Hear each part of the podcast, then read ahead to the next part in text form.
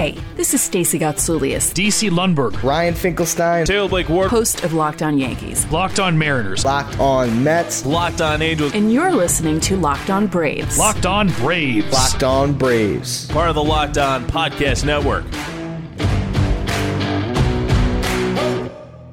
Hey, and welcome back to Locked On Braves, part of Locked On Sports Atlanta, where we cover your favorite Atlanta sports teams each and every day. I am your host, Jake Mastroianni. You can follow me on Twitter at ShortstopBall. Check out my bio there to see where I am covering the game of baseball, including the Atlanta Braves in written form over at TomahawkTake.com. Also, make sure you follow the podcast on Twitter at Locked On underscore Braves. Subscribe to the Locked On Braves podcast wherever you get your podcast, and subscribe to us on YouTube YouTube as well. Really would appreciate it. And as always, thank you for making Locked On Braves your first listen each and every day. We post episodes daily, five days a week, Monday through Friday, and are free and available on all platforms. And I am back. Took a long extended vacation over the holiday weekend. Hopefully, you all had a great long weekend as well. I enjoyed some time at the beach. Good to just get away, uh, spend some time with family. And again, hope you all had that opportunity as well. We are back in the things here, and there's a lot to talk about, a lot going on over the weekend that we need to cover. I am going to get into that in today's episode, talking about Michael Harris and Spencer Strider, the big moves there. But I want to start with Tuesday's game, which was a rough one, perhaps one of the hardest losses of the year for the Atlanta Braves as the offense put up six runs early, had a 6 2 lead. Charlie Morton on the mound, bullpen ready to go and they lose in extra innings. And just want to break this down a little bit. And look, the Braves just aren't playing good baseball. And I've talked about it all year long. They're just not playing good baseball consistently. I, I, tweeted after this game in an emotional state that the only thing that this team has done consistently all year is play bad baseball. There just aren't enough players making winning plays. In fact, you could say that Dansby Swanson is the only person on this team that consistently makes plays to win you games. And again, I'm not just talking about the fact that he's been hitting well for the past month now.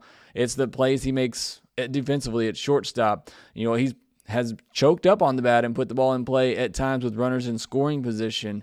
It's just the little things that he does the other night when he scored first or third on a bloop to left, just great base running he makes great baseball plays. That's why I've always been a huge advocate for Dansby Swanson. That he may not have the best WRC plus on this team, but he makes winning plays, and the Braves just don't have enough players doing that right now, and it's it's it's difficult to watch because they are super talented, but they're just not playing great baseball, and Acuna is not.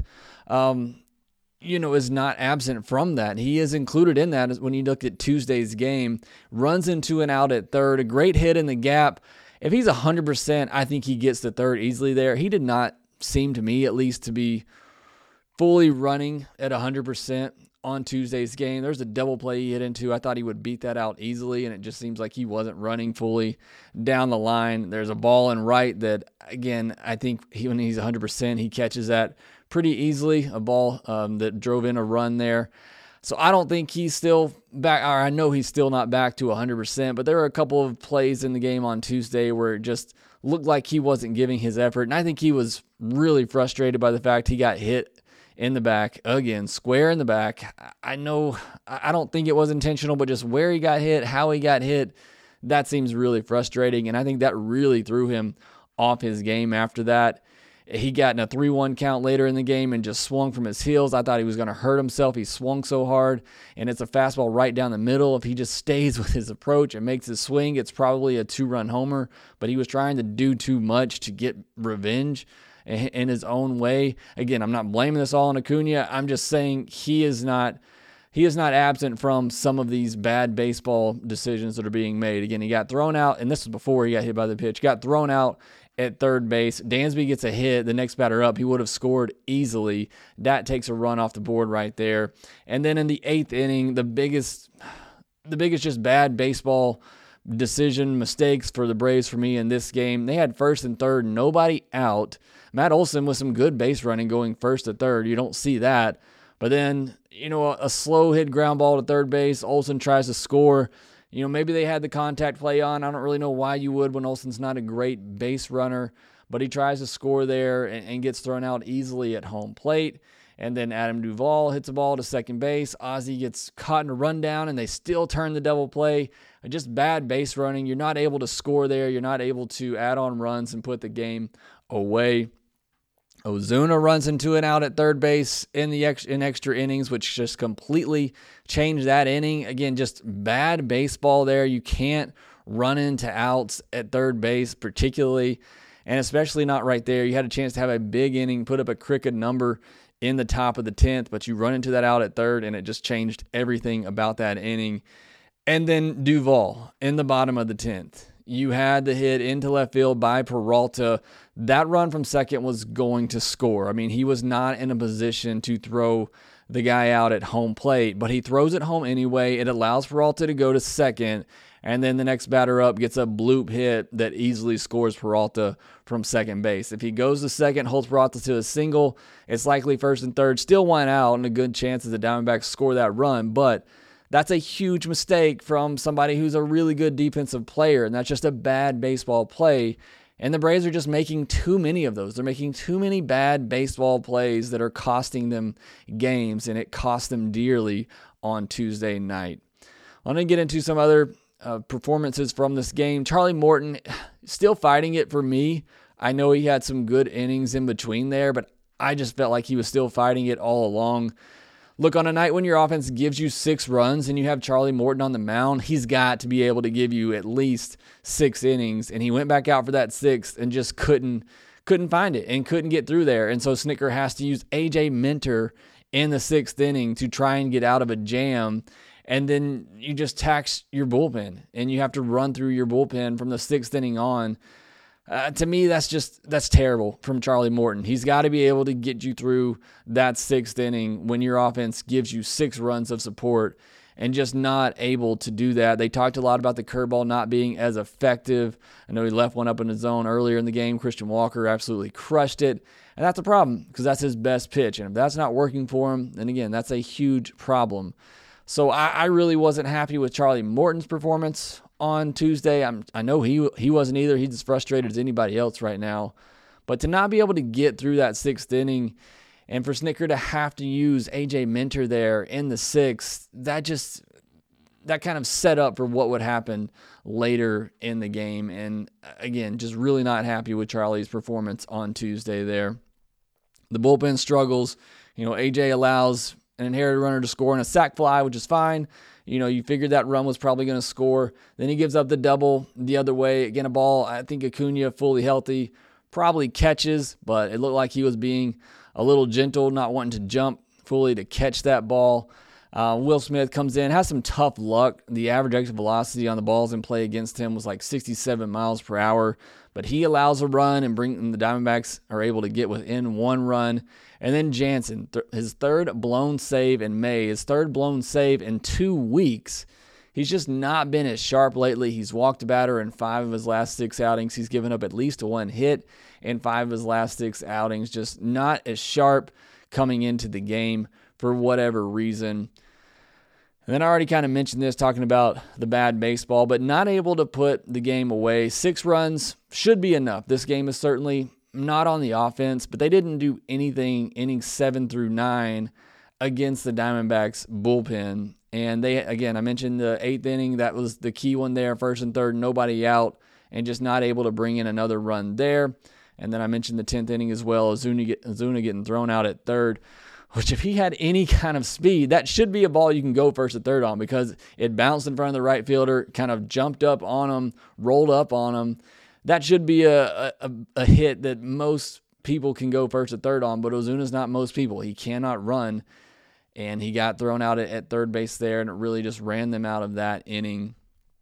I want to finish with a, a high note from Tuesday's game, and that is Matt Olson, who went four for five in this one, his first four hit game as an Atlanta Brave. He has seven hits in his last three games, including five doubles.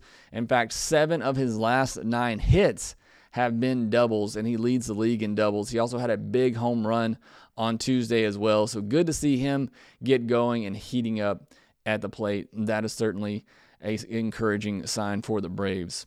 All right, next I want to talk about Michael Harris and his move to the lineup and what that means for the Atlanta Braves going forward. Was it the right move? We'll discuss that next.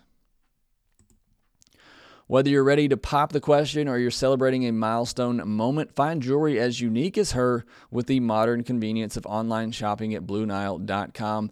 BlueNile.com is the original online jeweler since 1999. They've helped millions of couples create their perfect engagement ring. Blue Nile is committed to ensuring that the highest ethical standards are observed when sourcing diamonds and fine jewelry. Blue Nile has simple online tools that let you choose the diamond shape, size, and clarity, as well as setting style. Blue Nile's bench jewelers will then handcraft her perfect engagement ring. Each ring is one of a kind. Looking for fine jewelry but having trouble choosing? Blue Nile has jewelry experts on hand 24 7, available via phone or chat to help you find a memorable, memorable gift at every budget. Make your moment sparkle with jewelry from BlueNile.com, and Locked On Braves listeners get $50 off purchases of $500 or more. This podcast exclusive includes engagement. Use code locked on. That's code locked on. Plus, every order is insured, ships free, and arrives in discreet packaging that won't give away what's inside. Shop stress free and find your forever piece. Go to BlueNile.com today. As I mentioned, a lot of a lot of big news over the weekend. The biggest of all was Michael Harris getting promoted to the big leagues. I was in the middle of driving down to the beach and happened to check my phone just very briefly and saw that Michael Harris was getting promoted. Actually, I got an email from the Braves saying that he was getting promoted, and I basically had to pull over uh, because I was just shocked, stunned. Uh, and I had to, you know, obviously make sure somebody getting something written up about it over at tomahawktake.com and, and had to tweet about it and talk about it. I just, I could not believe it. I was absolutely stunned that Michael Harris was getting promoted. We've obviously talked about it on the podcast. You've been asking me about it. And, you know, coming into the year, I thought there's, you know, very little chance he would get promoted. I thought he would spend pretty much all year at double A just continuing to develop uh, because it's a big developmental process at the double A level. And as the year went on and he obviously got off to a good start at double A, I started to think, okay, well, maybe, you know, second half of the season, maybe they give him a promotion to triple A. And if he does good there, maybe they bring him up, you know, after the All Star break. But no, they are bringing him up now. He is here. And I'm absolutely, like I said, shocked by the move. Not that I don't like it, but I'm just shocked. I can't believe they already pulled him up with as few as bats as he has in the minor leagues. But something I mentioned on here before, and something we can't really take into account is what that what kind of development he had in that 2020 season, where there was no minor league season, but he was at the alternate training site.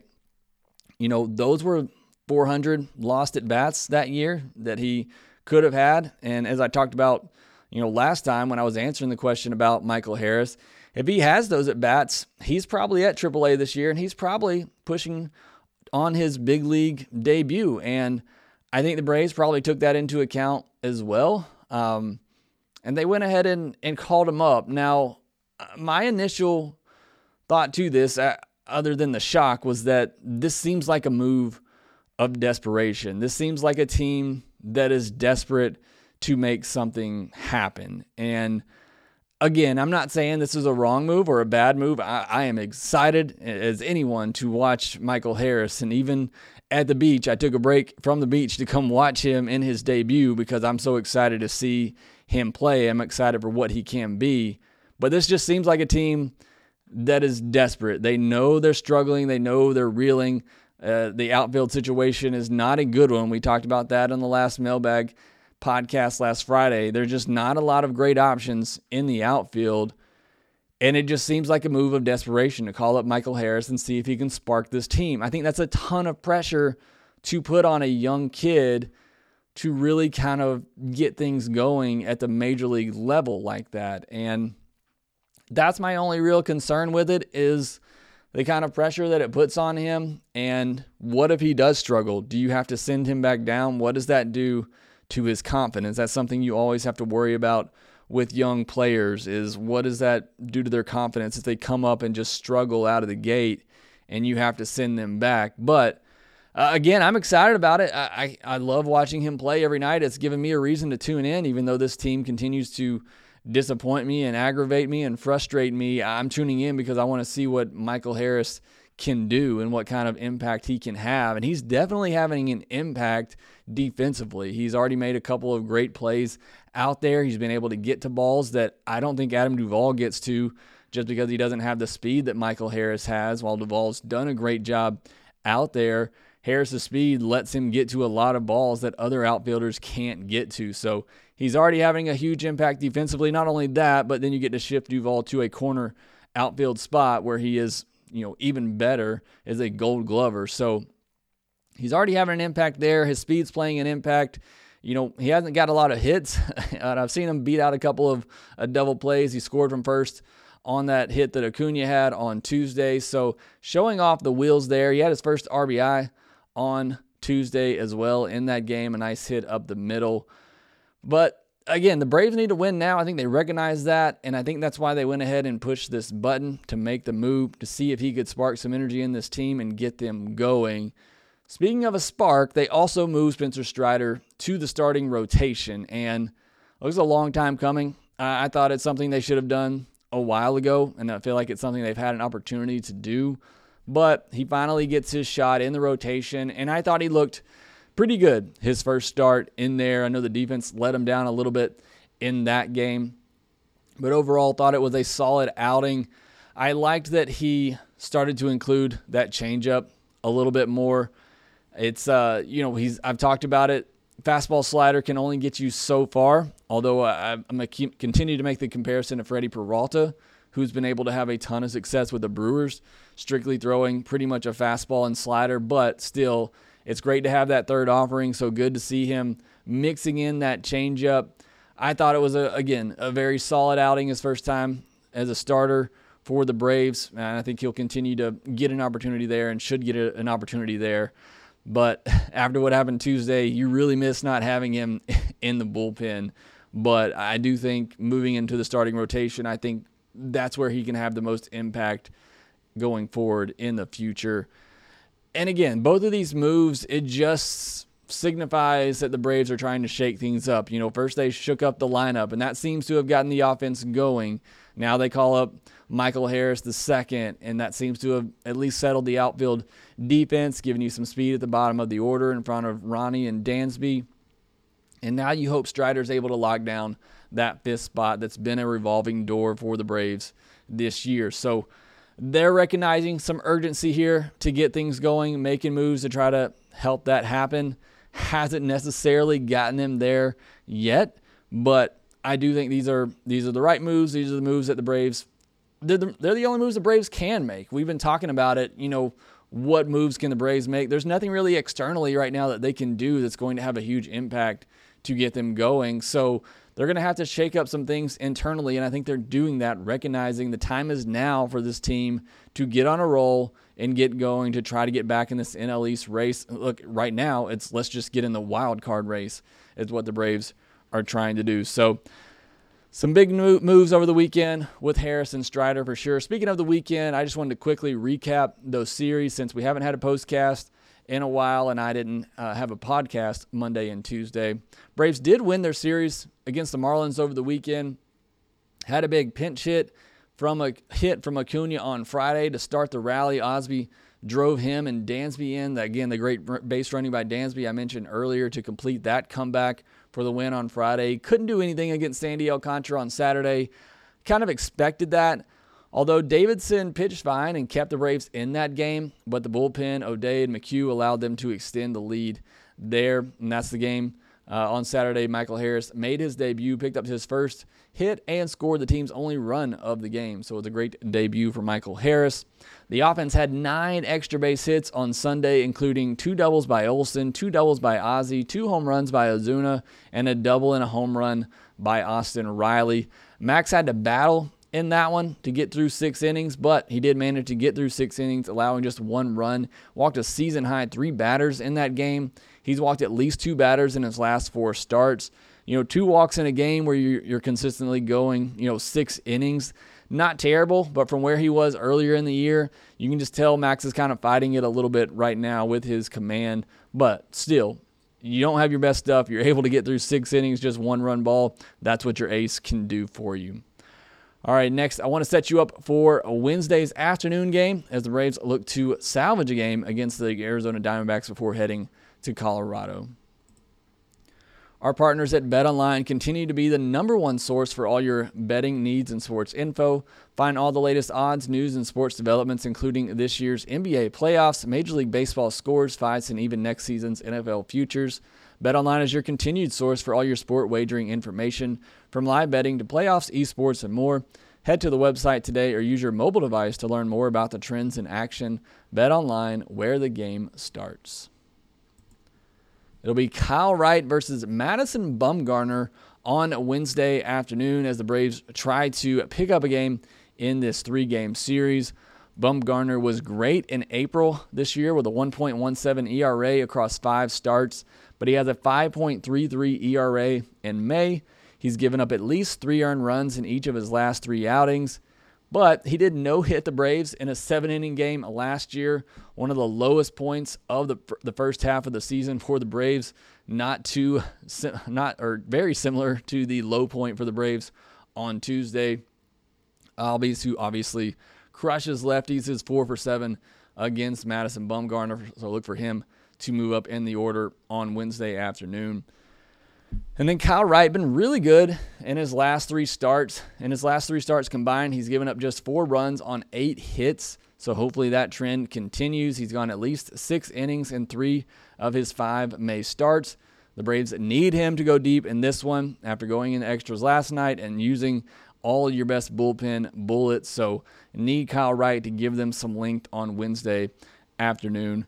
And the offense has to explode again and keep adding on. This needs to be a stress free win. You need Kyle Wright to go at least six innings, the Braves to be up by four or more. And that way you don't have to use your best bullpen arms again after they blew the game on Tuesday. So, looking forward to that on Wednesday afternoon.